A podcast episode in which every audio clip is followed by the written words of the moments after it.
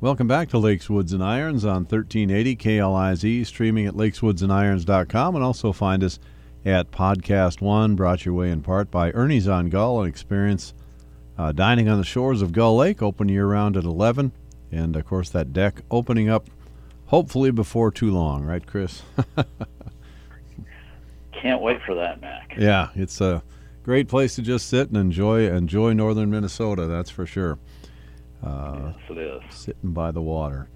Uh, Heritage, uh, great tournament. Uh, very popular winner with the fans, and a guy that uh, almost uh, almost gave the tournament back, like he has done a few times in recent years. Used to never do that, but but Jordan Spieth gets the win over Patrick Cantlay. Yeah, gosh, Spieth had one of his one of his best performances ever green to tee, third best ever uh, and was you know picked up I think 12 shots on the field off uh, off the tee, stroke gained off the tee, but he was uh, lost almost 12 shots for the tournament on the putting green. So we'll be able to talk to Peter Sanders later in the show about that. But uh, really played exceptionally well tee to green, but uh, again, like he has for you know really the past couple of years, his putting has has just been uh, been miserable.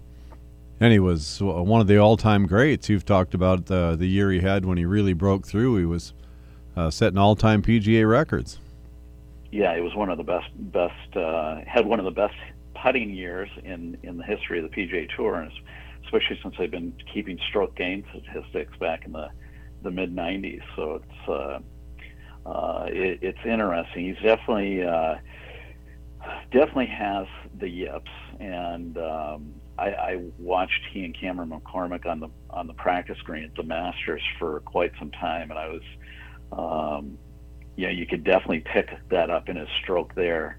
Uh, they didn't seem to be addressing that, but uh, what what I find what I find really interesting is you know his when he was putting very well, he uh, he looked at the hole on the short putts. Yeah, anything inside of about 15 feet and he had he hasn't been looking at the whole um, you know this season at all, and I, if I recall right, not last season either. And uh, and one of the things you see in his in his stroke, in his forward stroke, his his head and eyes significantly shift position, and um, you know when he does that, that's that's when he misses those short putts. It, it affects the path of his putter so much. So um, it's interesting that uh, they don't seem to be addressing that. Uh, but um, yeah, you know, it's hard to ever second guess an instructor or a player unless you know what, truly what they're working on. Right. Yeah. Might have been working on it for a year and give it a rest. right. Right. Patrick Cantlay, he just uh, shows up every week. It seems like he's in the top five every time he plays. Um, so that's a uh, Spieth got a little bit luckier on the uh, the lay in the bunker on the on the last hole, and Cantlay was kind of stymied, so Spieth was able to pull out the win. Yeah, he, uh, Spieth, or excuse me, Cantlay kind of came in uh, back door to get in the playoff. Uh, played played very well, shot 68, but uh, both of them didn't hit really good approach shots on uh, on the first playoff hole, and Spieth uh, hit a great sand shot, and Cantlay didn't hit quite as good a shot, and uh, that was the game, set, and match. Yeah, yeah. A couple guys uh, were right there. Lowry looked like maybe he had the tournament in his grasp and uh, made a kind of a uh, looks like a silly mistake. It's an easy mistake, I'm sure, on a golf course like that, but chipped across the green and rolled into the pond, and uh, that was the double bogey that cost him the tournament. Yeah, on 14 he makes the double, and then uh, then played reasonably well coming to the rest way in, but that was kind of, that kind of took the wind out of his sails, I think. Yeah, yeah, and a pretty popular player that I think people would like to see break through. Harold Varner was right there all th- all four days, and uh, just couldn't get it going too much on. He didn't play really poorly, but he just didn't make many birdies on Sunday. Yeah, Sunday he uh, he had played so well the, the first three rounds, and then Sunday just he shoots one under par and uh, just couldn't seem to quite get anything going uh, throughout the round. He didn't. It wasn't that he played bad. He just didn't uh, didn't didn't capitalize on any opportunities he had. a couple special guests today. Uh, Jeremy Millsop from the Brainerd Dispatch will be with us, and uh, you and Jeremy can talk about kind of the high school talent in the state and around the area that's coming up, and your old friend Peter Saunders, Chris. Sanders, I should yeah, say. Yeah, looking forward to looking forward to talking to Peter about uh, you know some of the early season PGA Tour play, and hopefully he can help us a little with, with our games going into the season here. There you go. You're listening to Lakes, Woods, and Irons on 1380 KLIZ. Welcome back to Lakes, Woods, and Irons with Chris Foley, Colin McDonald with you. 1380 KLIZ, the fan, streaming at uh, lakeswoodsandirons.com and also available at Podcast One. Thanks in part to Cragun's, home of the CRMC Classic in 2022, and Mills Auto, your hometown dealer since 1922. Chris, special guest we've got. He's actually in studio here, and you are on location. Yeah, that's right. Uh, yeah, one, welcome to the show. Uh, and actually, we haven't had a guest in studio in quite some time. So I know kind it. Of an epic moment, man. but uh, want to welcome to the show the sports editor of the Brainerd Dispatch, who does such a great job of covering high school sports in the Brainerd Lakes area, Jeremy Millsop. Jeremy, thanks for coming in studio. Oh, my pleasure. I, uh, this is usually an annual thing, so uh, I'm glad to be back and glad to be talking sports. Yeah, we're sneaking toward uh, sneaking toward golf with you here. As uh, as we speak, Jeremy, I'm looking out out my office window here at it snowing. uh, but it, I, I think when when the show airs, we're supposed to have about a 70 degree day. So hopefully, uh, hopefully things are on the uh, on the upswing for spring golf in uh, in the Brainerd Lakes area. Oh, I'll take spring sports. Period. Uh, it's been a really slow spring for, for everything. So. Uh, uh not much for me to, to, to write about or do, so uh, I'm glad you guys have me here talking sports. Otherwise, I'd be just eating food all day. yeah, long wintering well, I guess, right? exactly. Yes. Yeah, the uh, the golf courses are sure ex- really kind of excited. I've talked to several of the uh, different pros, and if if they can get a 65, 70 degree day and rain, that's really exactly what they're looking for. Yeah, uh, yeah. Chris, in years past, I know. Uh, I mean, obviously, courses have been open a lot sooner than than obviously this year. But uh, do you, from from a golf course standpoint, do you worry that uh, there there always just seems to be that momentum coming off of Masters Week? and with not having courses open, uh, is there some concern that the the enthusiasm might not be there this this year with golf? Well, I I, I don't. You know, golf is so hot right now. Uh, you know, everything. The golf. You hate to say it, but COVID has been so good for golf. yes, uh, it has. So, so from a personal standpoint, I I'm not concerned about participation you know, going into the year. But I will say, years that we get off to a, you know, an early April start tend to be much better years than when we get off to a, you know, late April start. And if you if you look historically, uh, what we're going through is not all that unusual.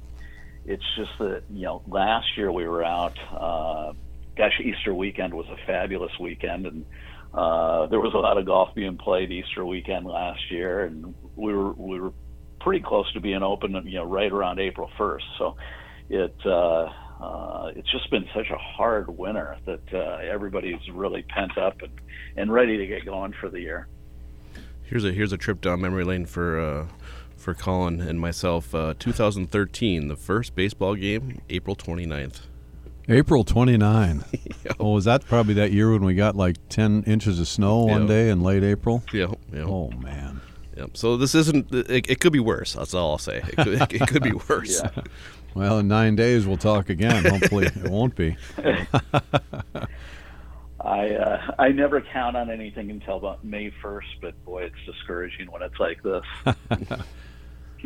Guys, the high school. Uh, sure. Uh, high school, uh, you guys, Chris, a passion for young golfers, and uh, Jeremy, you do such a great job of uh, of writing about the youth golf scene in the area. So, let you guys kind of talk about what the uh, season might bring to the area.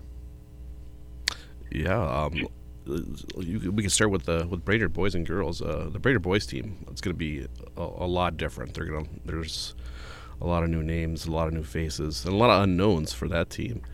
Um, for the first time in six years, there's no Eric Stockton on, on the roster, and he was just he was just so he was Mr. Consistency for all six years. Um, you do have some people coming back, and uh, and Mr. Person, uh, Dawson Ringler, good player too, um, coming up. Um, so there's there's there's a few things you can kind of put your hat on, but for the most part, that roster is really unknown. I'm, uh, I'm, I'm guessing Chris knows some of these up young and up and coming guys though. Yeah, you know, there there's not a lot of varsity experience going into the season, but I'll tell you there there's some really good young players and some players that have spent a lot of time working on their game over the winter. So, um, yeah, I think while while they don't have a lot of high school experience, uh, a lot of those kids do have some some nice tournament experience playing summer events and stuff. So, I um, uh, I, I I'm very optimistic about. Uh, how the Brainerd boys are going to play this spring. And they've been, you know, they've been very consistent over the years. So they're just, there's, it's a good program. You guys obviously do a good job getting these guys ready for the season and uh, getting them, you know, working on their game, like you said, all summer long. So um, it's it's a, it's a program. It's not just year to year to year you're hoping, but uh, it just seems to be consistently a good program. Yeah, I would agree. And you know, the the level of play in the, the Brainerd Lakes area over the last 10, 12 years has been among the high school players is, is really high, and as well as you know statewide, it's uh, you know I'd put our best high school players up against any player, any high school players in the country. So. I was going to ask you, uh, last year's Class 3A state tournament, they were shooting some phenomenal scores. I mean, fun- the final mm-hmm. day, there was a 66, a 65. Um, are, are, these kids getting too good? Do we need to toughen up the courses for the state tournament? you know, the the kids are just that much better. Um, you know, they're all these all these top kids are working on their game year round. Um, they're doing all the things you need to do to get better, and the, and they're so much stronger. You know, the the kids are, you know, they're taking the lead of of the PGA Tour and and the high level college programs where they're, you know, they're doing golf specific workouts. They've all got good coaches that you know they um, uh, they all play summer golf. They you know they're playing they're they're playing a lot of tournament golf and uh, it's just it's just raised the bar and, and raised the level of play so much. And you know if you if you look at Minnesota kids graduating um, and going on to play college golf, we're in the we're in the top you know. Um, if you took all the states, we're, we're in the top 20% of states uh, where kids are graduating and going on to play college golf, whether it's here in the state or, or out of state. So it, it's fun to see. Even in our own little area, uh, a lot of our smaller schools they don't really you know go to big, huge events like down like Brainerd's got one down in Blaine here this year, which is going to be really exciting. But uh, for the most part, our smaller area schools they just kind of beat up on each other, and it's it's cutthroat. Yeah. These guys they it's a battle. I mean, last year we had two really good players that kind of you know kind of distanced themselves from the pack in Beck Airholtz, who's now at NDSU, and Taylor Sheely, who's going to go to SDSU next year. Um, yeah. But week in, week out, these guys are they're they're battling for, for their conference, all conference, you know, recognition, conference titles, and it's it's fun to watch. Yeah, it is fun to watch. Yeah, the, the, those those two had some great battles last year, and uh, uh, I I think at the end of the day they ended up about uh, you know 50-50 on on who who won each meet. So um, it's fun to see when you get some you get some good kids like that who are passionate about it and work hard on it, and they they drive each other. Yeah, and on the if we move over to the girls' side, the Brainerd girls, uh, they returned five players from last year's team, and last year's team was phenomenal. Unfortunately, they lost one of their best players who graduated, Anna Krieger, but uh, they returned so much talent, so much um, dedication to the sport. Uh, it's it's going to be a, a, a, successful year for the girls. I think. Um, I, I, don't know how successful because they have to play maybe the best team in the state, Alexandria, in their conference and in their section. But uh, Brainerd girls are going to be pretty exciting this year. They're going to be very exciting, and I'll, I'll you, Jeremy, for the, the best Brainerd teams are yet to come. Uh, there's a, a, group of young girls who uh, are really going to be good players, and um, so you know we've got some some young girls on the team, uh, Maddie Holmstrom and Carly Dunham and Libby Lake and uh, you know, a few other girls that, uh, again, they're they're working hard on their games year round. Uh, they can all really hit it, and it's, uh, I, you know, it's going to be hard to beat Alexandria this year. Uh, but if you look at last year, you know, Alexandria returns everybody. Um, we're we're going to be equally as good, uh, I think, this year as we were last year, and hopefully, uh, you know, hopefully, throw Alexander some competition. I think so. And those girls that you mentioned, they're all freshmen, which is scary. And right. and then there's a couple yeah. more freshmen too. I know, I know Brainerd head coach Todd Person is really excited for that group, and, and, and we'll see if that comes to fruition. I hope it does because uh, I was actually at the uh, the first and only state girls title for Brainerd back in 1999. That was my first state tournament I ever covered. So you were like 15 then, pretty you? much. I was, yeah. yeah. so it's been a while since Brainerd's. Uh, obviously, they went to state a couple years ago, but it's been a while since they've won state. So. Yeah, well, I think uh, I think that could happen in the next, you know, if not this year, in the next few years. And uh, I'll tell you one thing. The, the one thing that amazes me about that that team, if you took our top six players right now uh, and you took the average driving distance of the top six, um, I don't know that there's a team in the state could that could hit it farther than these girls. And that that length in all any at any level of golf length is is a you know a huge asset. But in girls high school golf, girls that can hit it a long way have a huge advantage. You know, they're not playing overly long golf courses and uh, the average high school girl doesn't doesn't hit it very far, and these girls are are really long. Uh, so it's it's uh, the, the potential is definitely there. You mentioned that some of the, the best players that have come out of the Lakes area. I'm thinking Sydney Hasselberg and and Maggie. Uh, um, help me with her last name from Pequot. Um, Hagerston. Hagerston. They could they could yeah. bomb it, and they were and it yeah. showed at the state tournament. They were really competitive down in the in, against the top level competition. One of the amazing yeah, things sure. about seeing them on the range is uh, you wouldn't say they're behemoths, Chris, but man, can they hit it out there no. a long ways. no, they're all. Uh, none of them are huge girls, but they're uh, there's some exceptional athletes on the team. Yeah, well, your daughter. I mean, uh, doesn't she have to put rocks in her pocket so the wind doesn't blow her away? she's pretty. She's pretty petite. yeah, I think she weighs in at about hundred pounds. But uh, yeah, she's uh, she for her size to or you know size to pound ratio, she hits it as long as anybody. right. Yeah, they need that stat like in boxing. You know, pound for pound, the longest driver on tour, that kind of thing. Yeah. yeah.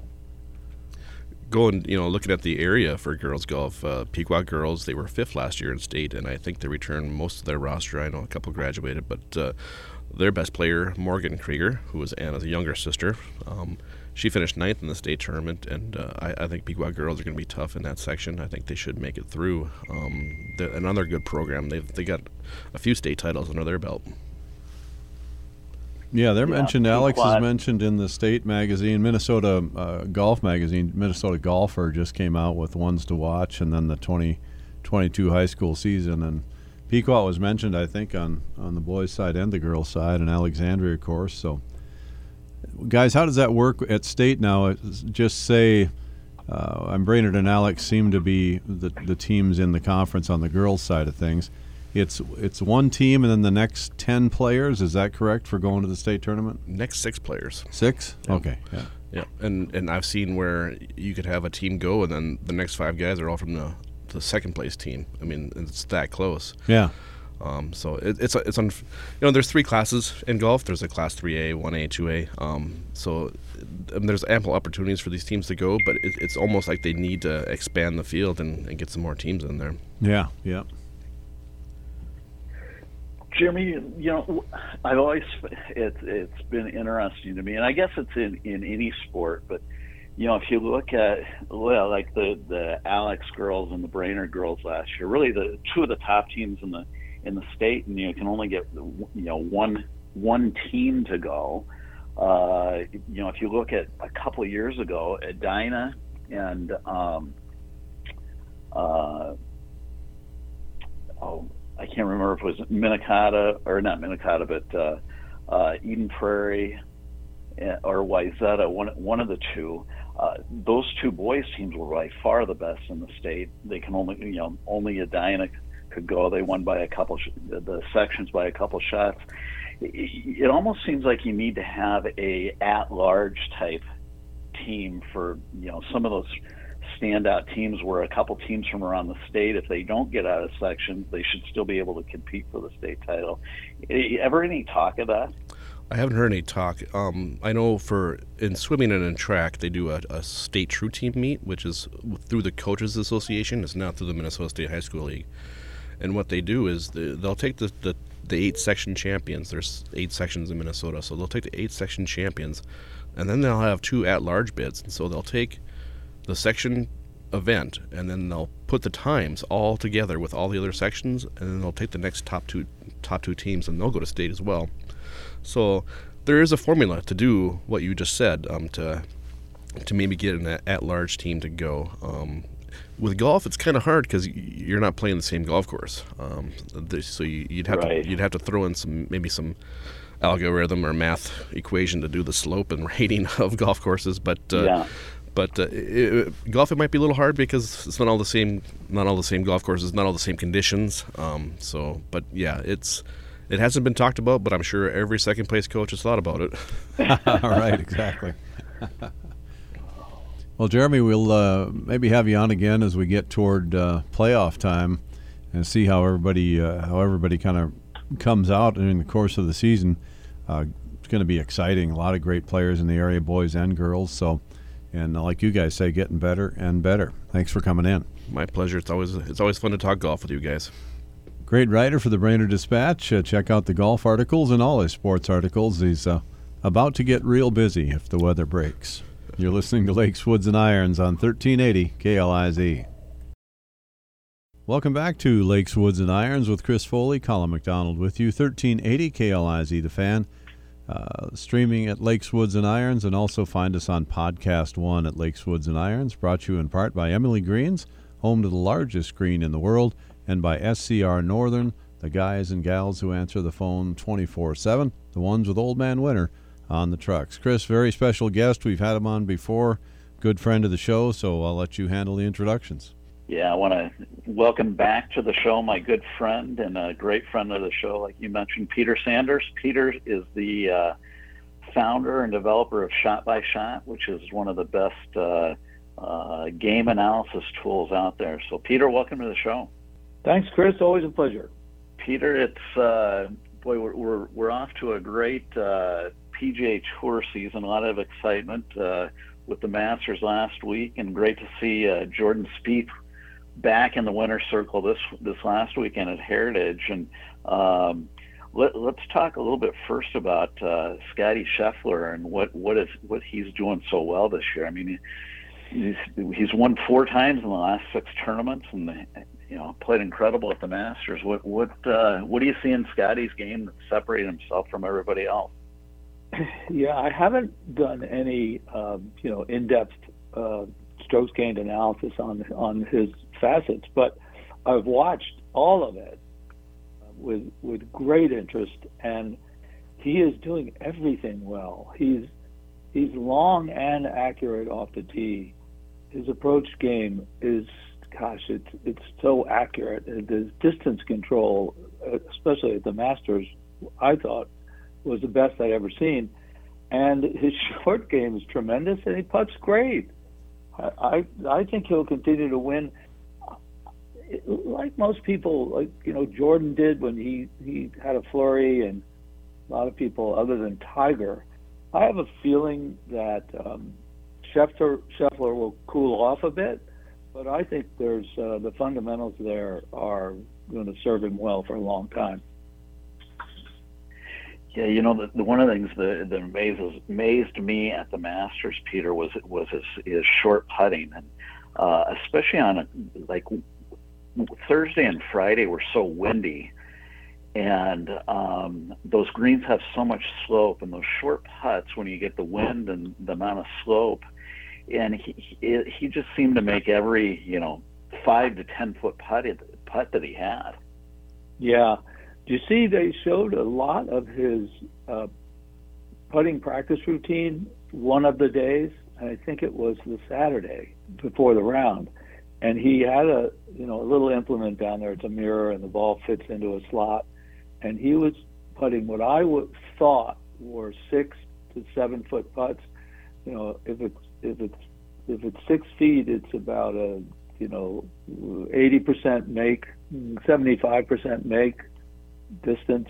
Uh, but um, he made just over and over again the same putt. He hit it over and over and over again, going through his full pre-shot routine, um, and made every one of them. Just made them the perfect speed. They just you know toppled over the edge. Then he moved and did the same thing without the implement, without the you know the device. And uh, yeah. I was I was I was very impressed by that. Yeah, he's he's impressive and he's on quite a run. It uh, let's let's talk Peter about uh, uh, this weekend the Heritage and, and was great. It's great to see Jordan Spieth back in the winners circle. He uh, he he's he's his ball striking over the past you know couple years has has maintained and been very good, but he he seems to have struggled with the, with the putting. Yes, uh, very much so. He won in, in spite of his putting. I was I was looking at and you know you and I talked a lot, and I'm a I'm a uh, Jordan stalker. I, I like everything about him. I like the way he carries himself. I like the way he always has a smile no matter what happens. His, his unusually close relationship with his caddy, Michael Greller, and I would give anything to follow them around and listen to their conversations and their and their approach to to each shot. It, I think we could all learn a lot from it. But it's it's such a positive interchange. Um, anyway, um, so I, I looked at, I looked a little bit, and you know after he missed that, I bet on him. We betting's legal in in uh, Connecticut now, and uh, my my uh, son-in-law and I have a syndicate we we bet fifty dollars a week on golf. I love it, and we're and we're doing pretty well. Um, and but anyway, uh, so I bet on him. Didn't bet on him for the Masters because his putting is hurting him. And where do you need better putting than at the Masters? And of course he missed sure. cut. But so I, I looked at his I looked at his game and what he did. Tee to green in, in um, Harbour Town he was ranked number one, and that's you know that's everything but putting. And in, in putting, he was 60th, and he had a negative 0.64 strokes gained lost to the field each round. Um, I've only seen a couple of people players win on tour when they had a negative strokes gained putting. One of them so was Rory Peter, McIlroy if he was 60th in putting, how many how many players made the cut last week? Like 68 uh, players, right? It, it, yeah, something like that. So so that means he was dead last in putting last week. yeah. yeah. Yeah. Which is amazing. You know, yeah, it, it's it's unbelievable, and yet he he mustered the the courage and everything it took to make that last putt on the 18th green to to uh, get to where uh, to get to 13 under and ultimately win. So he he was positive one plus every part of the game off the tee, the approach shot, and around the greens, and minus 0.6 per round uh, in in putting, which is which is crazy. In his he's played nine events this year, five of them have been negative strokes gained putting, and not by a little wow. bit, by a lot. You know, minus wow. 2.3 per round, minus 1.8 per round, minus 1.1 per round. And his ones where he's positive strokes gained are little numbers. So he's he's struggling with his putting. You know, he's been through a couple of uh, slumps, and I think you and I have talked about it. The first one was when he he wanted to hit the ball further, and he changed his swing from from hanging on and not you know not releasing the his his wrists and hands, Uh, which created a two way miss, which he struggled for a couple of years with that, and now he's he's got that, and now it's now it's putting. That's interesting. I mean, the, the the the talent he has is unbelievable because of, you know, his he's struggled at a couple of different ends of the spectrum. But I mean, when he when he struggled, it's he struggled big. It's not like he's just mediocre. He's terrible at those yeah. in those categories. But he always seems to so, bounce back, and it never seems to get to him. And just while I think of it, what do you think of his pre-shot routine his full swing? You know, I, I it, it's odd. Um, but I think it's you know it, it's giving him the feel that he, he you know over the past couple of years he was so much underneath it uh, in the downswing and his in his path was so much from in to out or rightward that I I I think not not having talked to Cameron McCormick all, but I think he's just trying to create a you know a, a much more leftward feel, and mm. um, it's extreme, though. I mean, it, it, you know, it's kind of if you if you watch Alex Alex Noren's pre-shot routine, where he, uh, you know, he drops way down and the club he flattens the club way from underneath. It's almost just the opposite of what Alex Noren does in his pre-shot routine. Mm, but it's uh, it's it's it's it's it's fascinating, and it, it kind of reminds me of Corey Pavin back in uh, back in the '90s when he won the U.S. Open, and he he had a very similar practice swing. Well, I've been working on it. No, no, I haven't. I, was, I, was, I was so intrigued by it, and you're, and I know it, it is doing something for him. But I can't say in the last couple of years I've seen him hit the ball better and more relaxed. He's also longer. He he averaged in uh, at Harbour Town 294 yards, which was 44th off the tee, and he is averaging 306 this year on tour, which is 37th. So he has picked up distance and is able to keep it in play, which yeah, I'd. Uh, I think I'm going to start. I've never been able to, mas- to master that, that combination, Peter. yeah, me either, Colin. Peter, you know, uh, we're talking about strokes gained here, and for, for those of our, for our listeners who don't uh, don't know what strokes gained is, can you just give us a brief uh, overview of uh, of what strokes gained is and the different areas and how it's uh, how it's figured?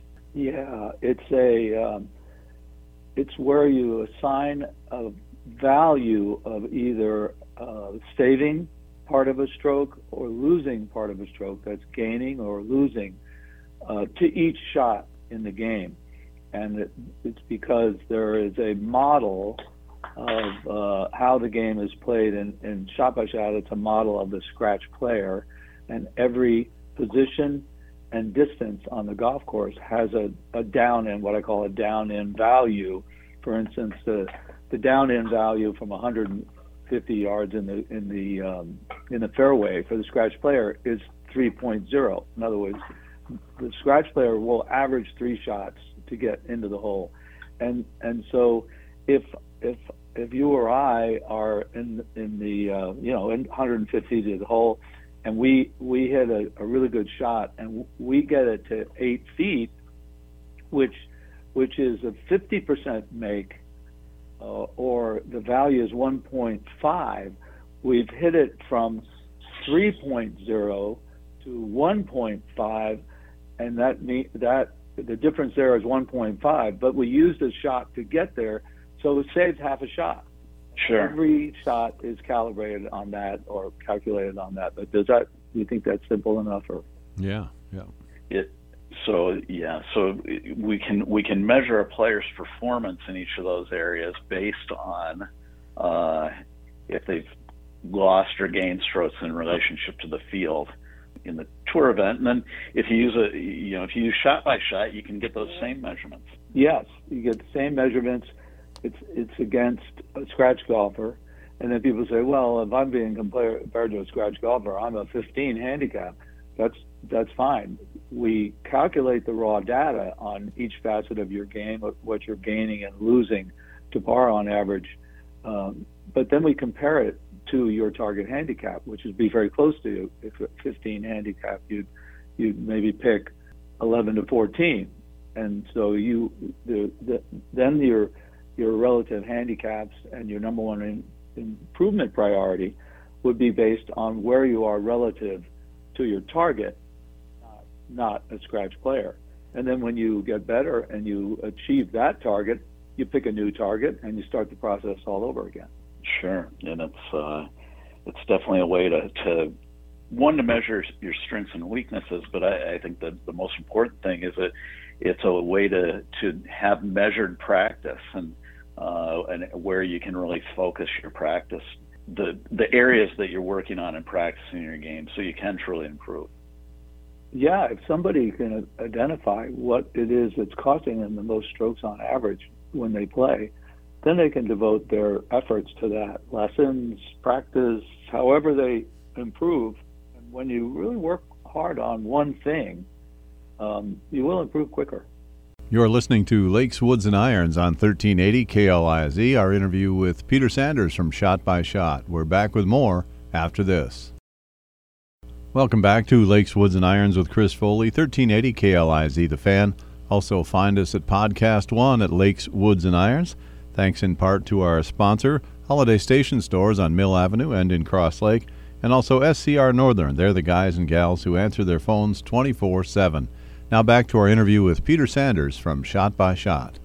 So you know, along that lines, Peter, we're just uh, we're just getting opened here in the state of Minnesota, the golf season, and um, as people go into the season here and want to get better this season, what uh, what areas do you feel like they need to work on, or how do they identify what they should be working on?